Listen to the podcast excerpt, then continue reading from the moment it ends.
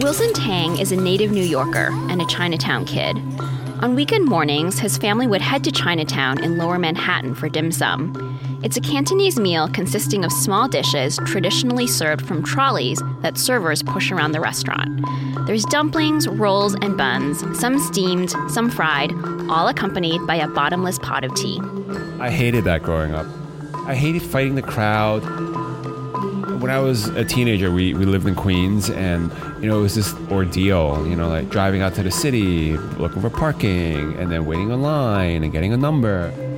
Teenage Wilson had no idea then that dim sum would play a much greater role in his life than just a weekend family ritual.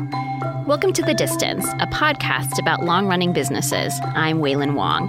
On today's show, how Wilson Tang, who used to dread these weekend outings, ended up running New York's oldest dim sum parlor and bridging the gap between his family legacy and new generations of diners.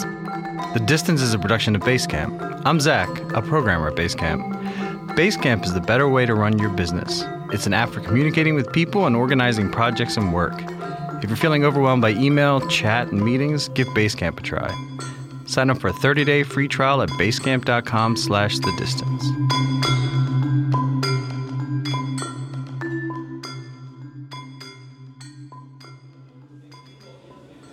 I am the owner and operator of Nom Wah Tea Parlor.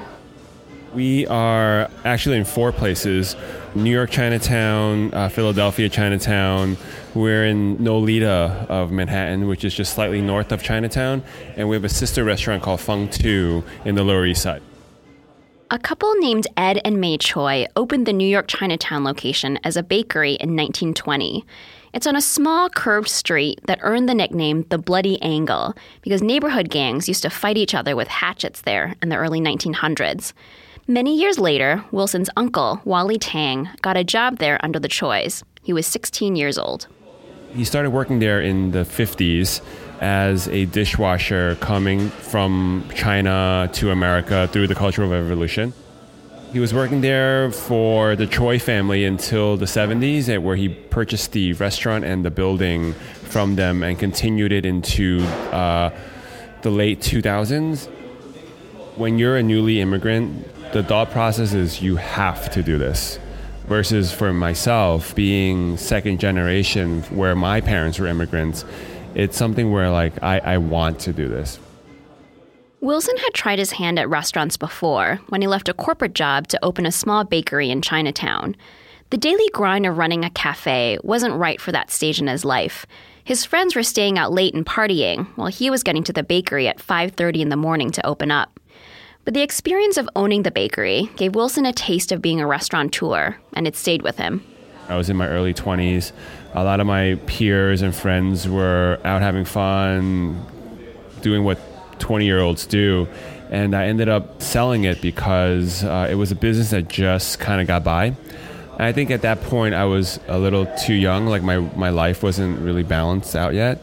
But in my second opportunity with Nom Wah, like I saw myself being a little more level-headed, a little older, a little wiser. Basically, had the dating stuff out of my system and like the having fun out of my system, and like I was closer to 30. My uncle Wally was like, "Hey, I'm getting too old for this." I know you were previously interested in restaurants and food service. Um, why don't you take another stab at it? That was in 2010. The year after that, in 2011, Wilson quit the corporate world for the second time and succeeded his uncle at Nom Wah. My parents would question me, like, why would you want to do this? Because you took a stab at it and it wasn't really fruitful for you. And, and you know, you, you ended up losing three years of your life working in, at this thing that didn't work out where you're educated, you know, you can just get a job in corporate America, you know, at some big firm, and you have a lot less stressful life. I was at a point in my life where this was basically what I saw was my last chance. No one else really wanted it, and if I didn't take it, it would have just went down in history as closed, and maybe some other proprietor would come in and take the space for whatever business they want to do, and it's gone forever.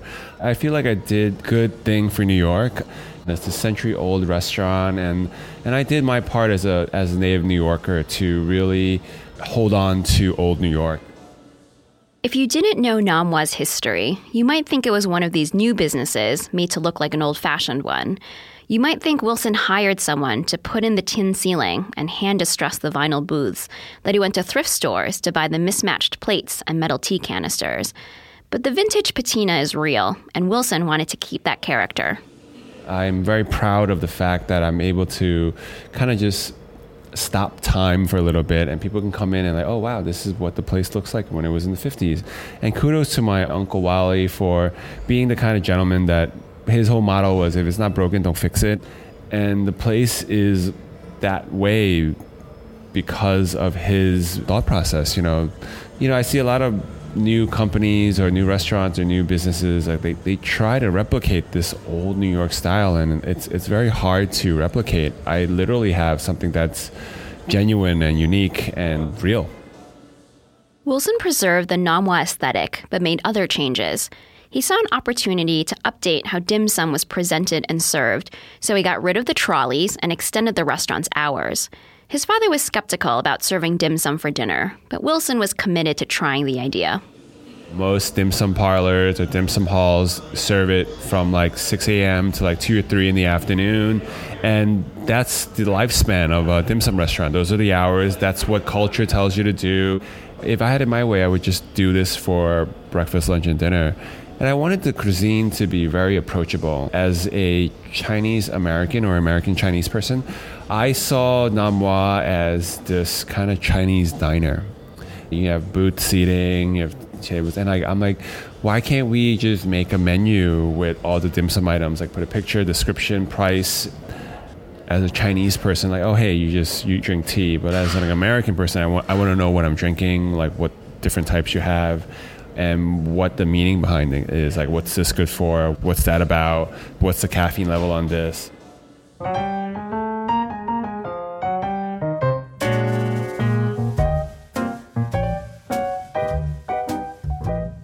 It used to be that in the mid afternoon, when Chinatown dim sum restaurants closed, their chefs would head to Nom Wah to smoke and play mahjong or cards. Today, the dining room is busy through dinner with a mix of tourists, Chinatown regulars, and nearby office workers. The dim sum chefs don't hang out there anymore. But that brotherhood isn't what it used to be. There aren't new chefs coming in to replace the old guard.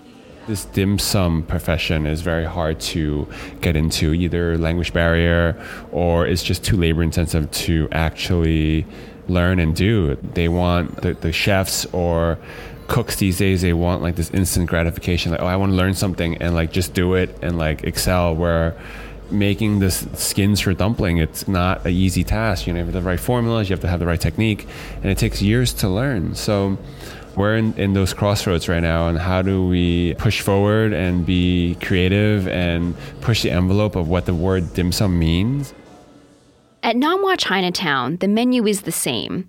It was important for Wilson to keep signature items like the pork bun and shrimp and snow pea leaf dumplings. The new locations that he opened, like Nom Wah Nolita, became his playgrounds for trying new things with Chinese cuisine. It's also a way of addressing the talent gap. He can recruit younger chefs who might not be interested in traditional dim sum, but are inspired by those flavors or techniques. We offer a whole fun beef noodle soup, and it's our shank uh, sliced beef, but obviously a shank can't be all slices, so we had the leftovers. That's Jiyu Lai, the co owner and general manager of Nom Wah Nolita, which is the newest restaurant in Wilson's portfolio. It opened in 2016 after a brief run as a pop up location. Jiyu is explaining the origins of a popular soy braised beef dish they serve over rice or noodles. It's called fiery dank shank. So we put the leftovers aside.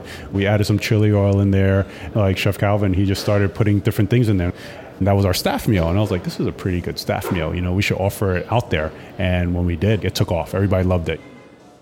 Wilson and Jiyu have been friends for years, and they both come from entrepreneurial immigrant families.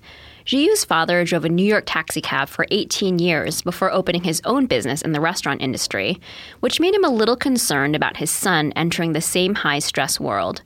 At the same time, he wanted his son to enjoy his work. It's the same kind of second generation luxury that Wilson talked about earlier.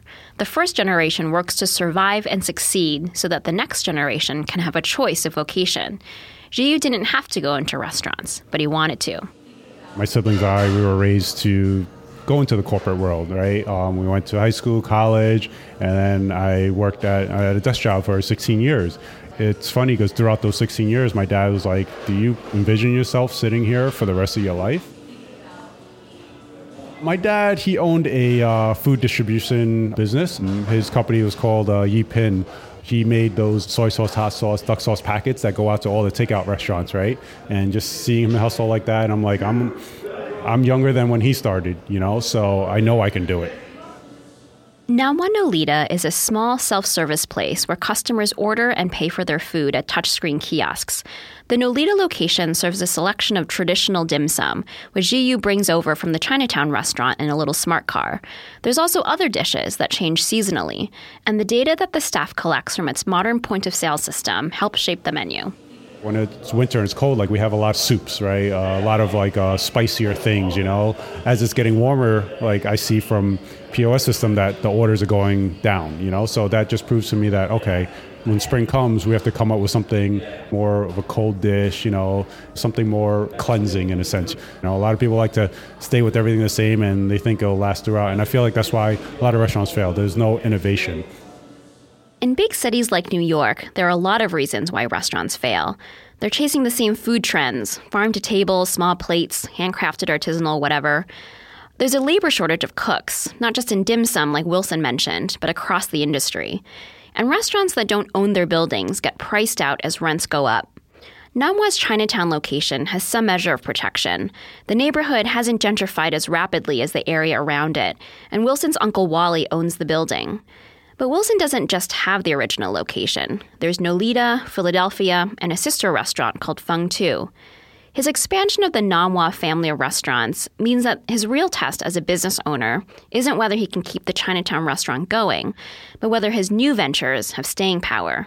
He's planning another location on Canal Street in lower Manhattan you know, on the exterior, like in, in social media, everything looks great, right? Like I'm always posting like positive things and like long lines and like cool shit, right?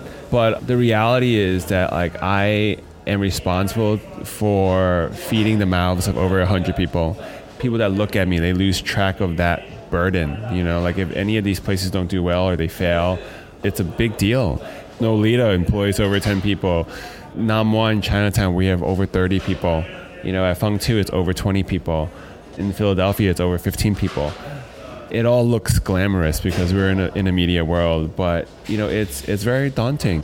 You know, I have to make sure that it's successful, that we keep this money kind of flowing. It looks good, but um, it's actually a lot harder than it really looks. There's one thing Wilson doesn't worry about, and that's whether Nom Wah is authentic. He likes to challenge what that word means, especially in the authenticity obsessed world of restaurants and foodies. Can you serve dim sum for dinner and be authentic? Can you be a Chinatown restaurant with a dining room full of non Chinese customers and be authentic? Can you serve a dish called fiery dank shank and be authentic? Wilson just wants you to come into one of his restaurants and have a good meal. I use that word very loosely now. Like, you know, I kind of don't care what you think. You know, as long as it's authentic to me, it's tasty and it's affordable, then that's really what I, I go for.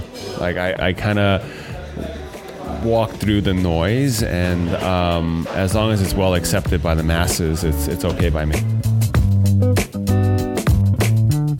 Even Wilson's parents have come around in their own way.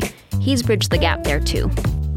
You know, there was a moment where I first started where it was kind of dark. It's like they didn't understand why I was doing this. I think restaurants really got hot. I think cooking shows and social medias really boost this career or um, work into another stratosphere where restaurateurs and cooks or chefs are celebrities, really help the cause. And today, I think just because they're Chinese and like it's you know, mum's the word and not saying much means that they're happy. I, I, think the fact that I'm not needing their help and I can actually help them proves that I'm doing okay and, and there's no there's no question about that.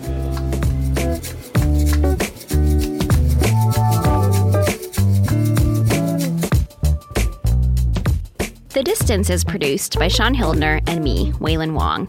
Our illustrations are by Nate Otto. There are all different ways you can keep in touch with us. You can email us at tips at thedistance.com. You can tweet at us at Distance Mag, that's at Distance M-A-G. And you can leave us a rating or review on iTunes. The Distance is a production of Basecamp, the app for helping small business owners stay in control of projects and reduce email clutter. Try Basecamp free for 30 days at basecamp.com slash the distance.